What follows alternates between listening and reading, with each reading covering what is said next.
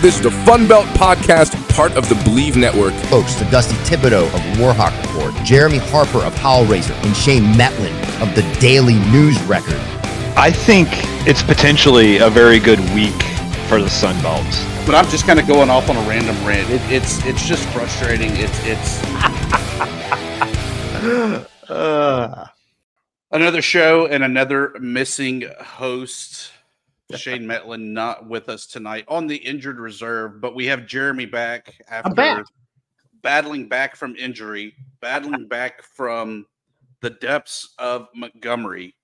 Jeremy, did you find the referee that called the offsides? you know what was funny was um yeah i we had these my father and my brother and i we had these kind of end zone tickets so you can get on the field and then you were supposed to stay in a certain area to sit but we just sat where we wanted we ended up just sitting with the uh, with the a state people but it, you got access to sort of the the clubhouse so so at the end of the game me and my dad and my brother are kind of waiting around for i forget what we're waiting around for going to the bathroom i think and all of a sudden this line of referees starts marching, you know, through. They're on their way to their locker room. And I really wanted to say, get those guys. It really was just a bad call. But you know, I, I never really go out and blame referees for bad calls to that that well, I mean, I can blame a referee for a bad call, but really it was the reason why Arkansas State lost the game wasn't because of the bad call. The reason they lost the game was because they couldn't stop a, a fake field goal that everybody in the whole stadium saw coming.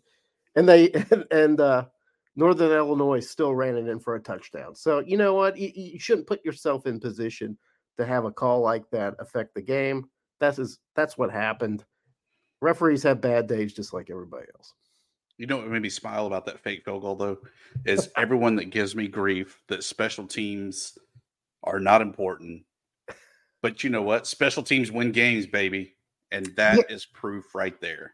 If you've ever had like like a football team that's played well and then like one year they don't have a good uh, punter or they don't have a good field goal kicker i mean it really shows right? And it's the same way with special teams. You can have a great team that plays great defense and great offense but if you have a if you have breakdowns on special teams you're just going to lose games. And we didn't have or arkansas state didn't necessarily have bad special teams this year. They they were pretty good what was shocking is one, everybody knew that this guy wasn't lining up to to, to kick a 49 yard 49 yard field goal. Hell, they didn't even want him to kick the extra point at the beginning of the game. And then he ended up missing two field goals, two chip shots. Everybody knew that this guy wasn't equipped to hit a 49 yard field goal. They had already run two trick plays. Uh, uh, and, and so everybody's like, look out for the fake field goal. And I don't know why uh, Coach Jones didn't call a timeout and say, hey, listen, we got to get ready for this fake field goal. Ran it anyway. Ended up being the difference of the game. Fake field goal wins the Camellia Bowl. On that note, five and seven in the postseason for the Sun Belt Conference. Not bad Not overall. Great. Yeah. More wins than Conference USA had uh, teams in the postseason. Yeah. So there's always that, including Liberty's drumming there by the Oregon Ducks. But I feel like we saw a, turning of the tide, so to say, in the Sun Belt Conference in the postseason, and we're continuing to see it. That I think GJ Kinne has actually taken back Texas, and we're seeing the fall of Troy because Troy oh. not only lost Sumrall to Tulane, as well as over half the coaching staff, including the strength and conditioning coach. Most important. But part we're also seeing a mass exodus of players, whether it be to go pro or to the portal to find new homes. Do Yeah, you it- think, Jeremy, that Troy is falling? I kind of felt, felt like that that same way about coastal. We felt that way about Coastal Carolina, right?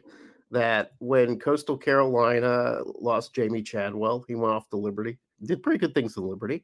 That Coastal Carolina was done for, and they proved that they still had a little more gas left in the tank. Now, whether or not they have enough gas to continue, we don't know. but yeah, I don't know if it's the fall of Troy. Troy is really good at reloading. Uh, you know, they they brought in a pretty good guy. I, I suddenly forget his name, but yeah, a lot of people in the portal, Thibs. A lot of people declaring for the NFL. A lot of seniors now suddenly no longer on that team. You got to wonder if maybe even Jon Sumrall was thinking to himself, "Yeah, this is the time when I got to get out. I'm moving on." Might explain why he went to Tulane. Didn't wait for like one of those even bigger offers. I mean, no doubt you're, you're going to get the bigger carrot dangled in front of you when you go to Tulane. I mean, it's a money school. The Green Wave is not necessarily just the water and Lake Pontchartrain. I mean, that's the money wave coming in there at you. Is it a green so, wave of money? I didn't know that. I, you know, I got to look at that logo a little closer. Yeah, I mean, you got to look really close and you'll see it. I'll put it under the microscope. I think if he stays, how many of these guys stay anyway?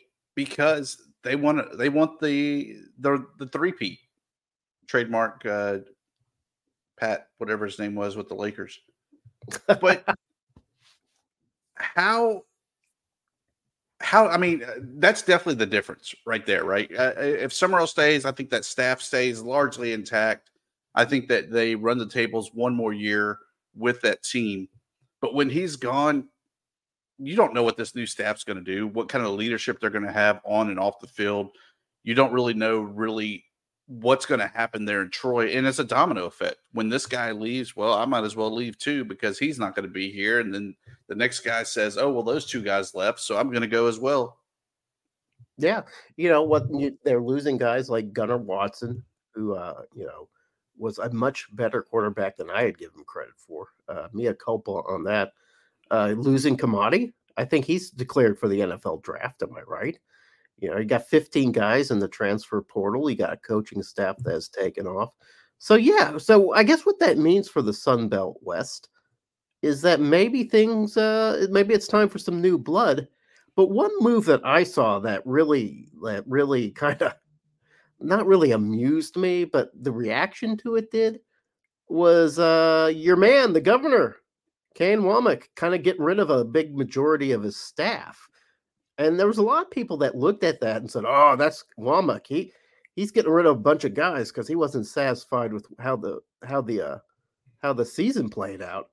I looked at it as, "Hey, this is the administration saying, "Hey, uh, you guys, you need to make some changes here, or you're going to be next."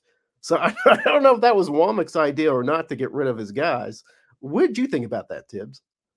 I, I, I agree with you 100% that I think that it was a so that I don't have to get fired. I'm going to fire everyone else and try to uh, save face, show that we're we're turning the the program in a different direction. But look, how can you argue with it when when the Jags were were winning?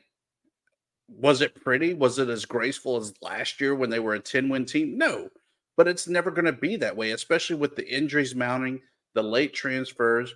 But hell, they got their second ever bowl game and yeah. it was at home and they won it. What more could you really ask for? Yeah, I mean, you win that bowl in Mobile, and you don't just win it; you you crush your opponent.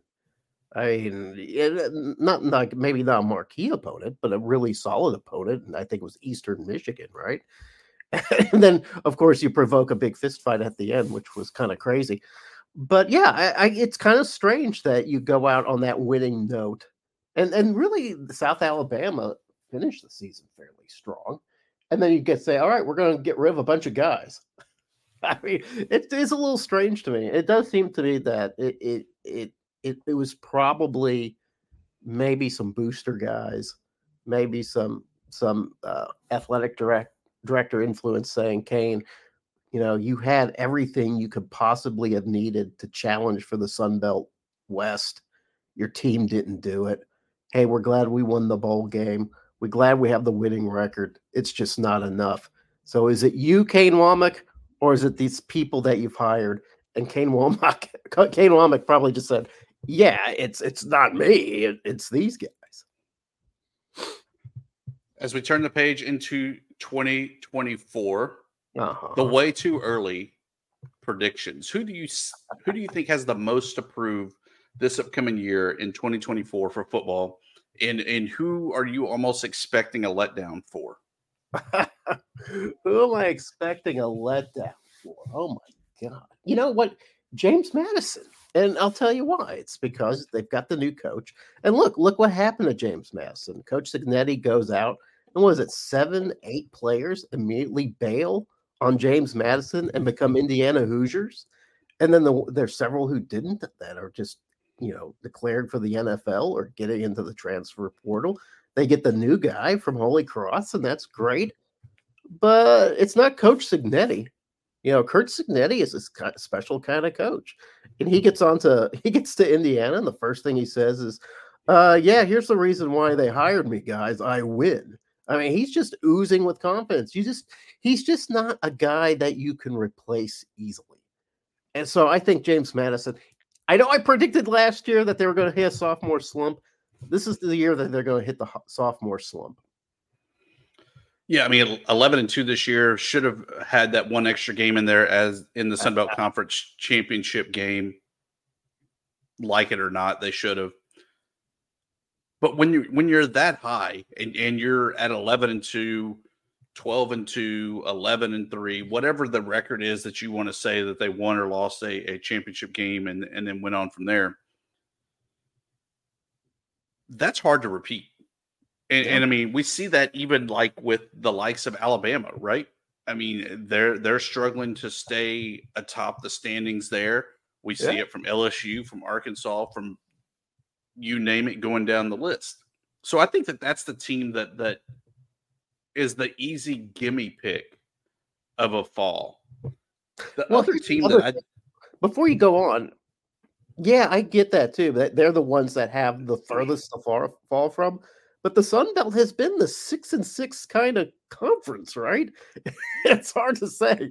Point out to like a Marshall or a Georgia Southern or a Georgia State or even an Arkansas State or a Texas State and go, oh, they're going to be really disappointing because they're kind of they they were so mediocre this season that you can't really tell who's going to be the guys that fall and who's going to be the guys that rise. I'm sorry to interrupt, Thibs. What who are you going to think? Who do you think is going to be that one? I think the other team that we could see a big fall from, I think it's your team, Jeremy. I think Arkansas State. I I I like them this year. I thought they were a good team, uh, but I thought that they really overachieved. And they're hmm. going to be close. Okay. I think they're still right at the cusp of, of hitting the six win mark, but I just see them being like a four or five win team, taking maybe a small step back, not a dramatic step. Uh-huh. But I uh-huh. feel like that that's going to be enough to kind of push them down in the Sun Belt Conference West standings. The team that I have the most expectations for, though, is Georgia Southern. Oh. Year three under Helton, but he hasn't signed that portal quarterback that we've grown to expect from him. So that's really going to be the key difference of their success mm-hmm. or their failures. Right now, they're failure, but I'm gambling on them and picking them as my riser for the Sun Belt Conference in 24. See, I am going to flip flop your your predictions based on exactly what you just said. The quarterback, Arkansas State will be coming a second year under a really good quarterback in Jaylen Raynor. And they also have guys that are, you know, sophomores and freshmen who played big roles that are going to be one year smarter, one year stronger, and one year wiser. I look at Georgia Southern, and again, it's like they're just picking quarterbacks out of the blue, guys that aren't. One of the good things about what Butch Jones is doing is that he, he he's not going through the transfer route. He's building like a little culture in Jonesboro where he's getting guys that really believe in what they are doing in Jonesboro, which is why you're not seeing a lot of guys leaving Arkansas State during the transfer portal. They're sticking around. Georgia Southern, on the other hand, if you're going to keep grabbing guys from, I don't know where they're grabbing from and where what Tulsa quarterback they're going to get this time, they're not getting, they're getting mercenaries and you can't really build a a long lasting program of brothers that believe in themselves if you're constantly going to staff your program with guys from other places who will constantly mutter under their breath well we didn't do that at tulane Well, we didn't do that at USC. So I I I don't I I, I don't know. I don't know if I can believe that Georgia Southern is going to make this big step. I felt like maybe this year was the year that they showed us that maybe there's something wrong with Clay Helton's formula, but we'll see. We'll see. You and I may have to beg to differ on that. Without a doubt, as always, of course, Jeremy. All right, let me throw this at you. I've been hearing like two things about uh, well, the big the, the, the people that the, the team that I've been hearing that's supposed to be taking this giant leap this year I, am still not. I'm, I'm still not convinced about this. I guess it matters if the quarterback stays. Texas State is Texas State the de facto program that's going to take over the West. I think that when Sunbelt Conference Media Days rolls around, they will be the preseason pick mm. to win the hmm. West. Wow. Do they live up to the hype? I agree with you. Is it that they have a quarterback of TJ Finley because they've already lost CJ Rogers. They yeah. lost Malik Hornsby. Yes. So if they don't have Finley, they're then kind of turning their attention to the star uh, signee they have. I believe he's out of San Marcos right there as well. Good player, but does hmm. it translate into him being ready to play D1 football? Or does he struggle a little bit while he kind of learns the speed of the game and how college football runs. Yeah, and that was huge. You know, to to have, I believe. Uh, let's see. Let, let me check my my list real quick because I, I want to take a look at who's bouncing around Texas State. and uh, okay, here we go. So, you know, we saw Malik, Malik Hornsby. He's leaving. What about their star wide receiver? He was a walk on, but I believe he was a senior. And if oh. not, he'll have that one year left. But I haven't heard anything of him leaving. For some reason, I thought maybe he was leaving. And then Calvin Hill, he was good like last year. Wasn't good this year. I forget what happened to him. But yeah, but yeah, but having Mahdi and if Mahdi and Finley stay, you just got to believe that that JG Kinne has sort of the upper hand in the or GJ. So what did alter I, ego. Did I say GJ? What did I say? JG? You said JG. it's like it, it's it's it's like Dr. Jekyll, Mr. Hyde. Maybe when he's not doing well, he's JG. When oh. he's doing oh. good, it's GJ. Wow. Yes, like Dr. Detroit. Yeah, I can see that. But let's say in the East, I don't. Who do you think is the? You said you you got to look out for the Eagles. Is there anybody in the else in the East that you think you're there, we're gonna have to look out for? I never know what to do with Old Dominion. I mean, I I look up and down the roster. Look, they're they're losing Jason Henderson, who, mm-hmm. who is uh, going pro after what seems like a decade of being there and and you know thousand tackle seasons. But I still don't know what to do with them. I don't know if they're going to be a riser, a sinker. I, I really don't know. I am anxious to see Coastal Carolina in the true post Grayson McCall era. Now, if you noticed, he was even in Hawaii for their bowl game. He was on the sidelines, oh. but he was there. So, what do the Chants do when there literally is not a Grayson McCall? He's not in street clothes on the sideline. He's not in the film room. He's not in the huddle. What do they look like? What do they do without that leadership?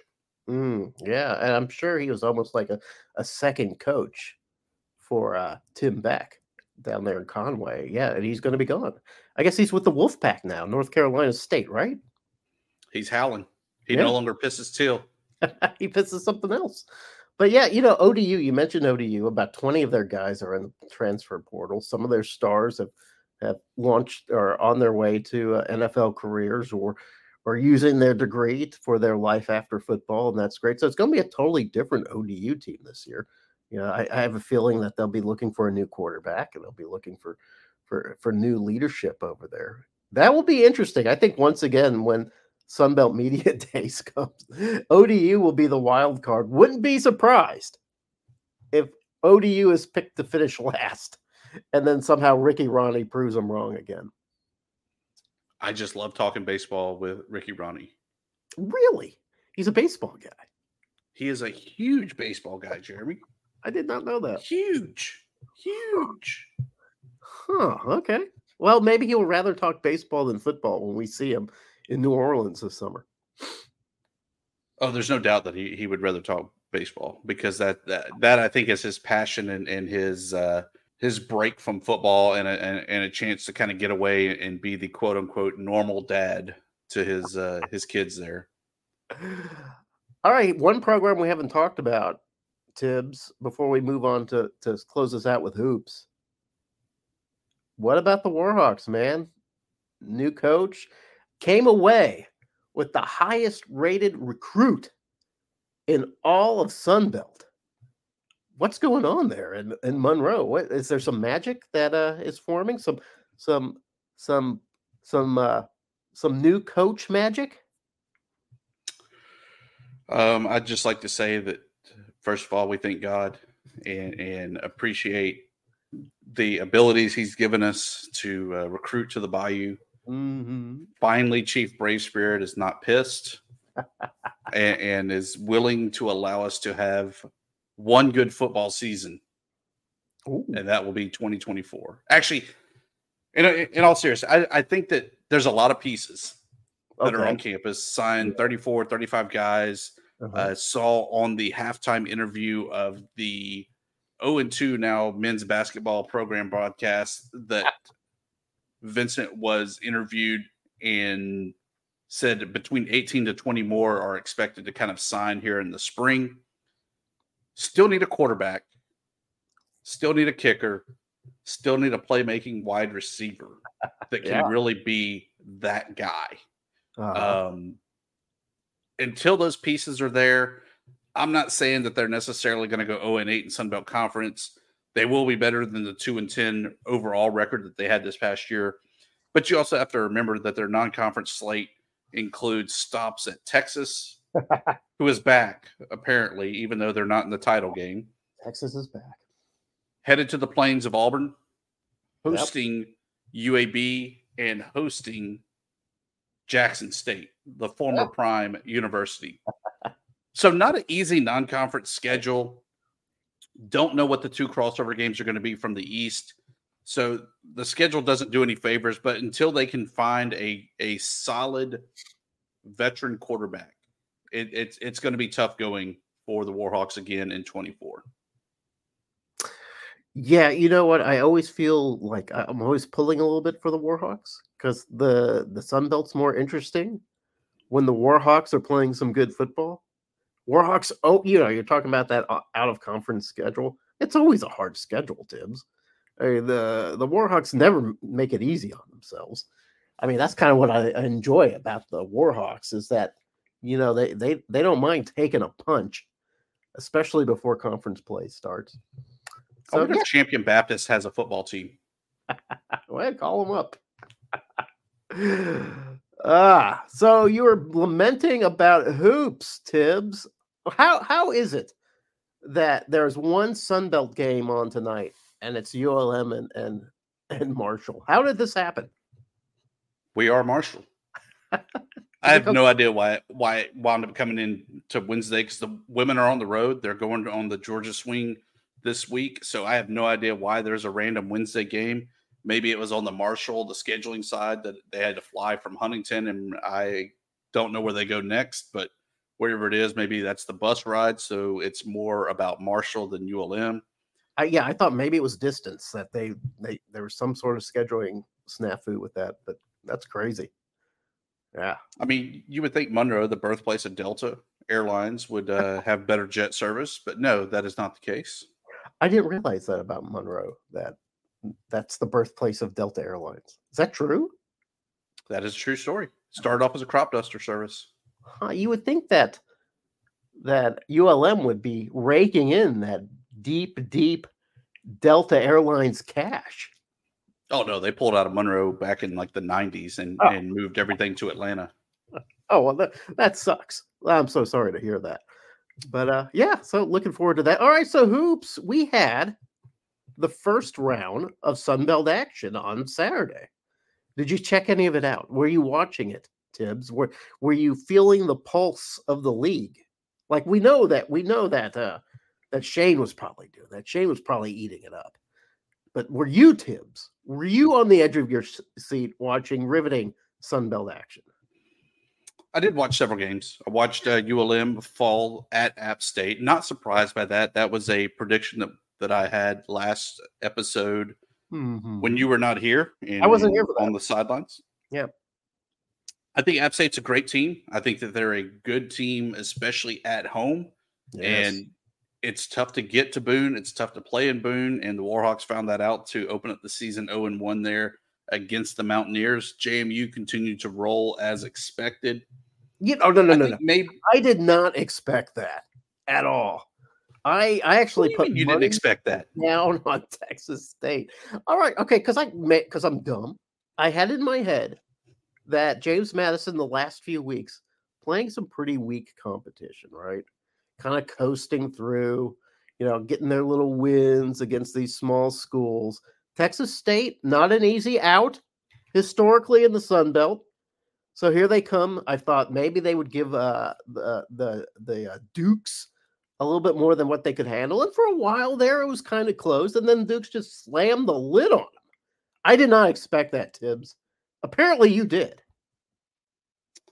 I did because I know that uh, the Dukes have had a much tougher schedule than playing the likes of uh, Trevecca Nazarene.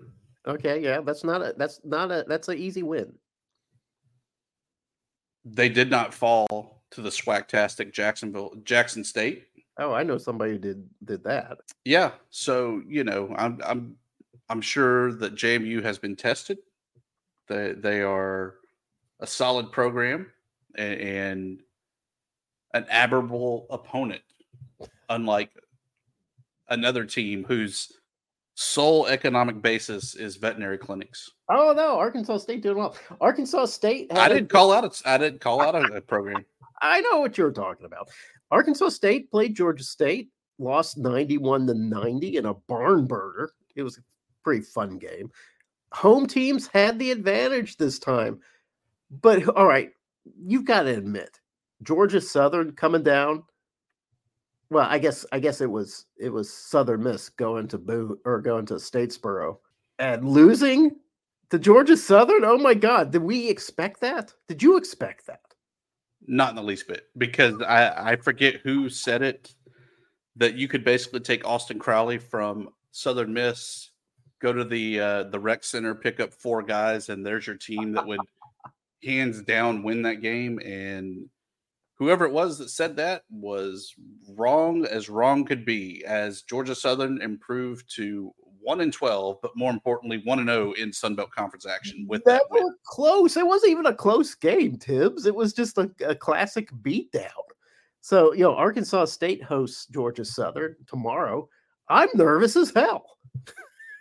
The Georgia Southern just become uh, like like iron after being forged into the fire of an 0 and 12 out of conference season. Oh my They, god. They washed the funk off of there in Eagle Creek. I guess so. Holy shit. So yeah, undefeated in the Sun Belt, the Eagles after going 0 and 12 to start the season. Does that not make you worry a little bit about the Sun Belt, Dusty Thibodeaux? that any team could be anybody. I think we've seen that. I mean, I couldn't tell you last time that we had a team that ran the tables in conference action on their way to wherever the conference tournament was at the time. Uh, Knee jerk reaction is I'm sure Western Kentucky did it or was close. North Texas, I know, never did. And so, yeah, anybody can beat anyone. I think the one team that m- maybe we could already discount a little bit is Coastal Carolina with legendary coach Cliff Ellis retiring already. Yeah, In the already season? retired? Okay. I think they're a mess. I, I, I don't think that they know their identity. I don't think they know who they are. I don't think that they will be able to recover from it. Are they going to be an O, o for team? Probably not. They'll probably pick up a handful of wins, but I don't see them being the contenders already through the first weekend of Sunbelt action. Oh, so one week you've made that determination. Well, if anybody could do that, it would be you, Thibs, because I really do respect your acumen for There's one person. Hmm? What? Said there's one person. it's me. I'm your fan. I'm the guy who understands you the most. but I thought that was kind of a rosy outlook. I, I, I'm a little more more skeptical when I see that a team has gone 0 for 12 in the out of conference and then immediately find success when they go into their own conference. That makes me think that maybe there's something weak about the Sun Belt. I, I I could be totally off base, but we have noticed that the Sun Belt has struggled this year, a little bit unexpectedly.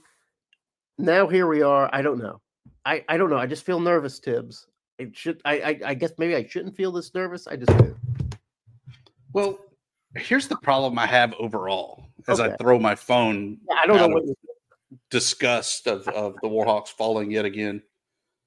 Uh, the NCAA doesn't want the G5, the non P5, P4, P3, whatever you want to call them, to have any slice of the pie from the NCAA.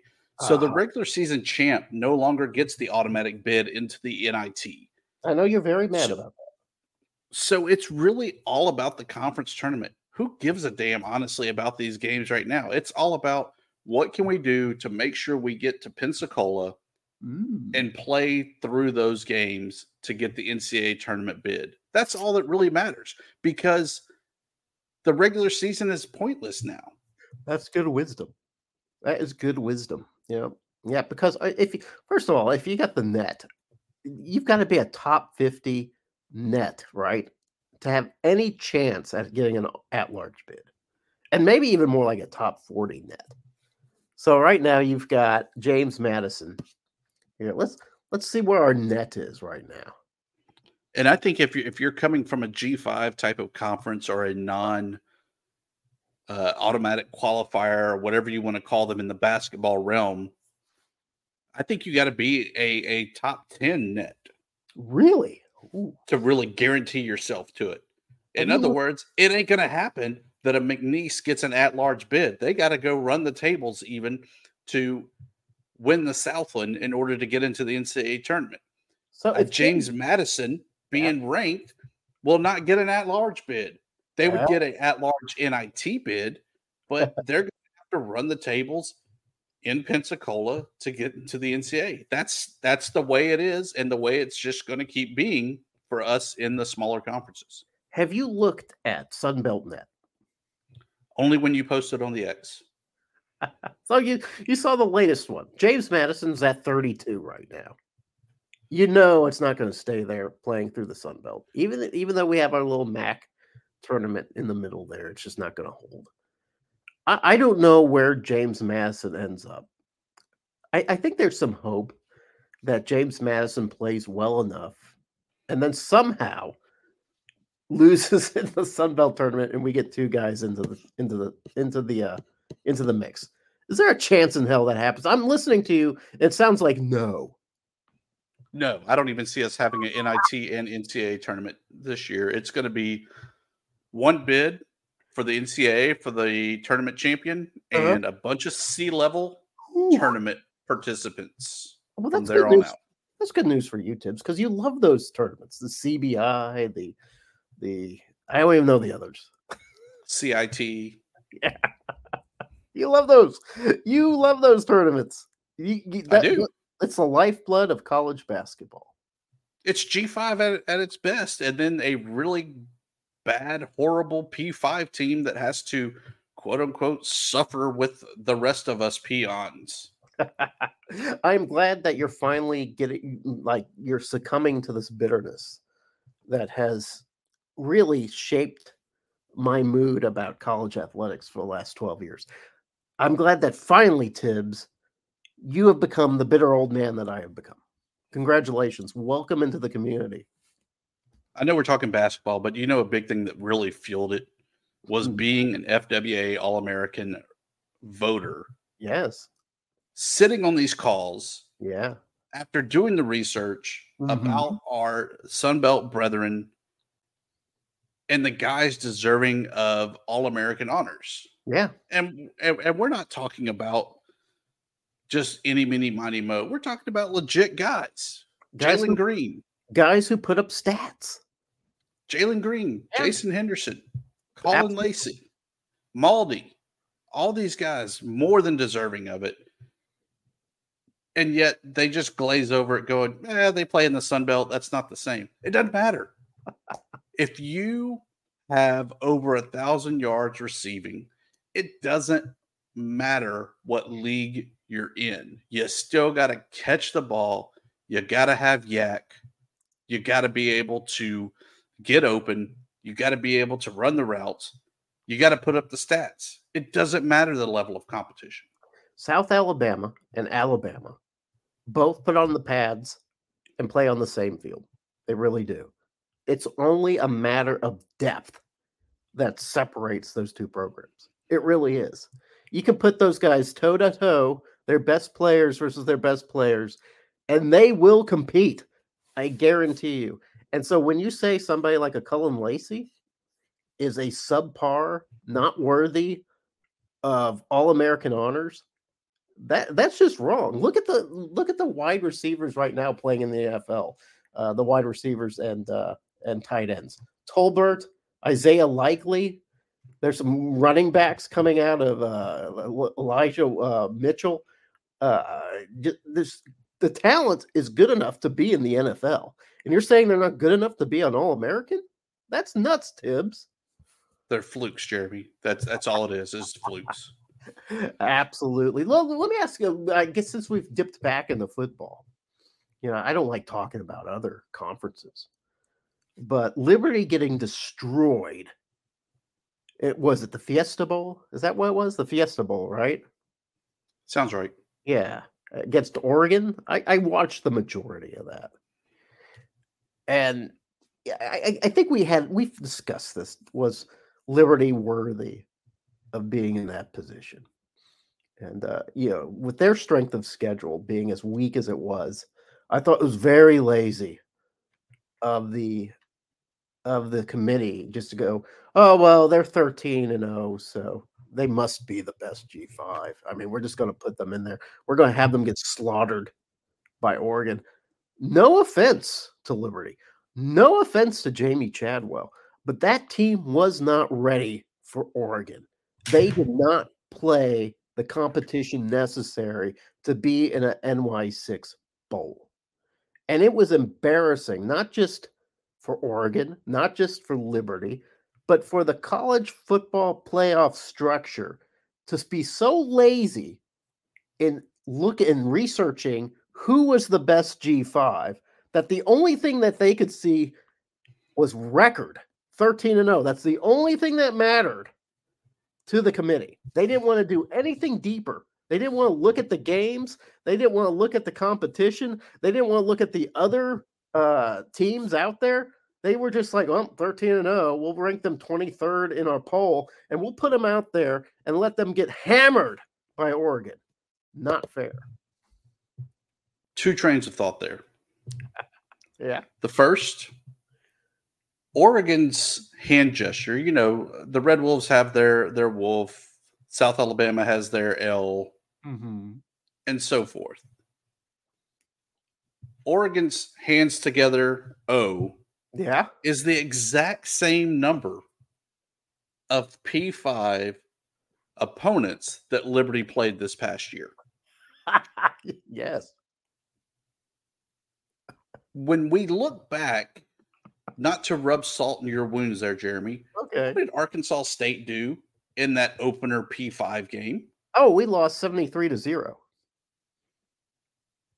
To But it prepared you but it prepared you It did. for that level of competition.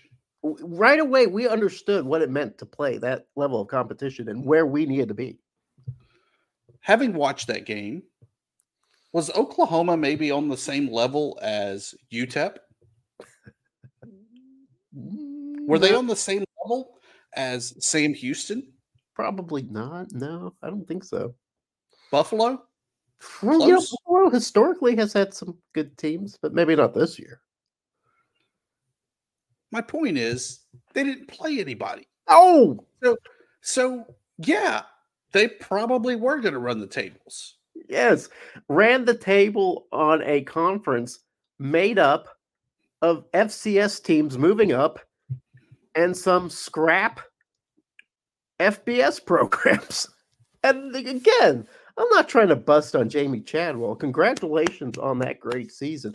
But you beat up on it. It, it would be like Alabama suddenly like being in, I don't know, the CAA and just running through them and then them them giving an NY6 bowl as a as a result.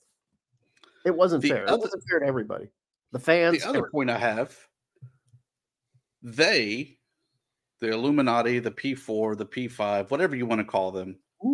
They wanted this because this shows why the G5 as a whole should not be allowed in the playoff, the New York New Year's Six at all. Oh yeah, yeah. You're going to hear Kirk Herbstreit at some point say, "Look what happened to Liberty." Yeah, was that a good game? I mean, they were the best team to come out of the G5, and they didn't put up any struggle, any fight against Oregon. You know, at before then, I think the the record between G5 and P5 in that game had been something like five and six, right? It would be it was almost even. And now people will only remember that Liberty got destroyed by Oregon. I mean, they'll and, forget. and, and, and I'll say this, especially since Shane's not here. I don't think if James Madison would have ran the tables and in light of Cignetti leaving and everything else, James Madison would have fared any better. But to say that that's the representation for the G5, I I'm not buying it. no, I don't get it either. It's a it's a shame that it had to go down this way. But then again, college football is going to look a lot different starting next season. We don't. I mean, if you if you I, this might be the last year where we had a normal college football season. Next year, gosh, I don't even know how it's going to look. There's no Pac-12. You got two Pac-12. mega. yeah, well, those those guys pretty much combined with the with the Mountain West, right? Yeah, basically. right. They don't want to be the Mountain West, but they're going to play the Mountain West, kind of like the way I I don't know. I guess uh I guess um uh Notre Dame joined the ACC. Yeah, they're kind of like they kind of they're Notre Daming up there. Okay, that's fine. Getting back to the round ball though, Jeremy. Okay. no surprise, Georgia Southern picks up the win. They move to 11 and 2. Old Dominion, James Madison also get the wins. ULM gave James Madison a good scare. And I told y'all, I didn't say that ULM's women was going to win it all, but they were going to be a lot better than last year. Uh, I'm still sticking by them being a top five team, and and at least on Saturday, James Madison was the better team, but ULM's the real deal. no. You're very excited about the Warhawks women, and you you, you should be. I I've seen some uh you know what what's a what, what some publicities, maybe some some some praise heaped towards the Warhawks women as sort of sleepers in the women's department for uh for basketball. Something I've never seen before coming out of the Warhawks. So yeah, great. Uh, yeah, wh- what was the final score against James Madison? Uh, five, six points. Five I six mean, points? it- it- yeah, it was right there. Yeah, you know, James Madison historically and recently a very good women's program. So for ULM to come over there and uh, compete, they went to James Madison, right? No, they were they were in the friendly confines of Fant Ewing Coliseum. Okay, well that kind of takes the shine out of it a little bit, but yeah. Oh yeah, you know, I, I think that it's going to be a very, you know, the way the men's are have, have been a little disappointing. I feel like the women's basketball in the Sun Belt is going to be really good this year. You know, I think there's going to be some really, um, I, I think the standings are going to be a lot tighter than it was last year. When it just, see- what was it, Texas State and and JMU last year? Yes, Yeah, with Texas State taking the the tiebreaker. Yeah, yeah, and I, I I feel like it's going to be a little more competitive this year. I've seen some A State women. I've watched more women's basketball this season than I've had in a long time, and it's been good. It's been a good product. I've been really enjoying watching it, uh, even on the national scene. With, with Caitlin, whatever her name is from Iowa State, sinking that mid-court three-pointer. Iowa. Yeah, it was Iowa. Okay, that's just some exciting stuff. So uh, I'm looking forward to this uh, Sun Belt women's season. It's it's going to be good. Last thing I have on basketball, TJ Bickerstaff, the Yes. US BWA National Player of the Week. He is one of four D1 players shooting 67% from the floor on the season. Oh, that's pretty good. 67? Did you say 67? 7%? 67%. Damn, that's pretty valuable. And that's why James Madison is the real deal on the men's side. Hmm. Well done. Anything else, Jeremy, before we break into the plugs, promos, parting shots? I'm ready, man. I'm ready for my uh parting shot. Lead us away then.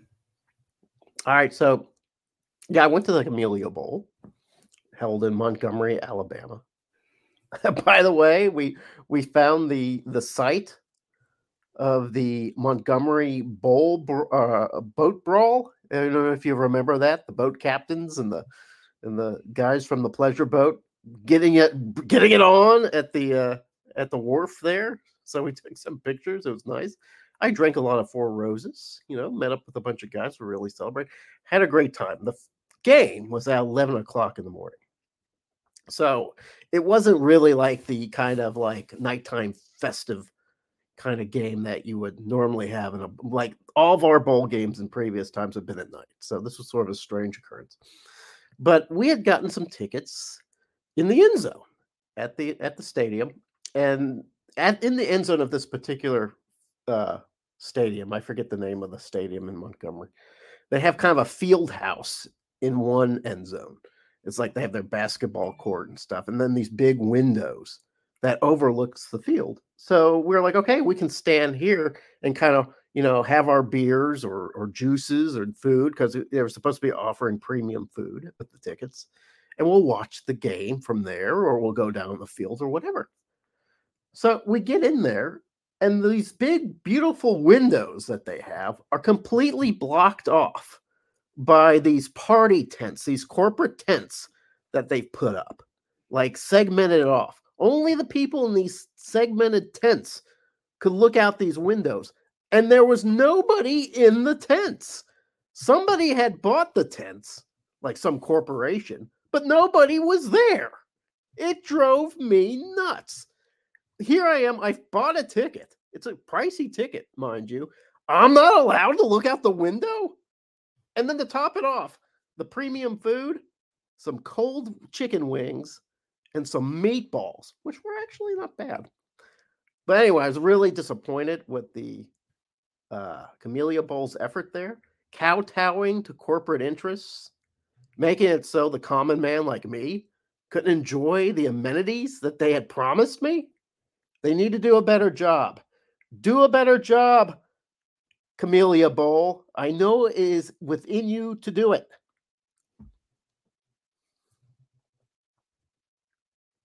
Awesome, Jeremy.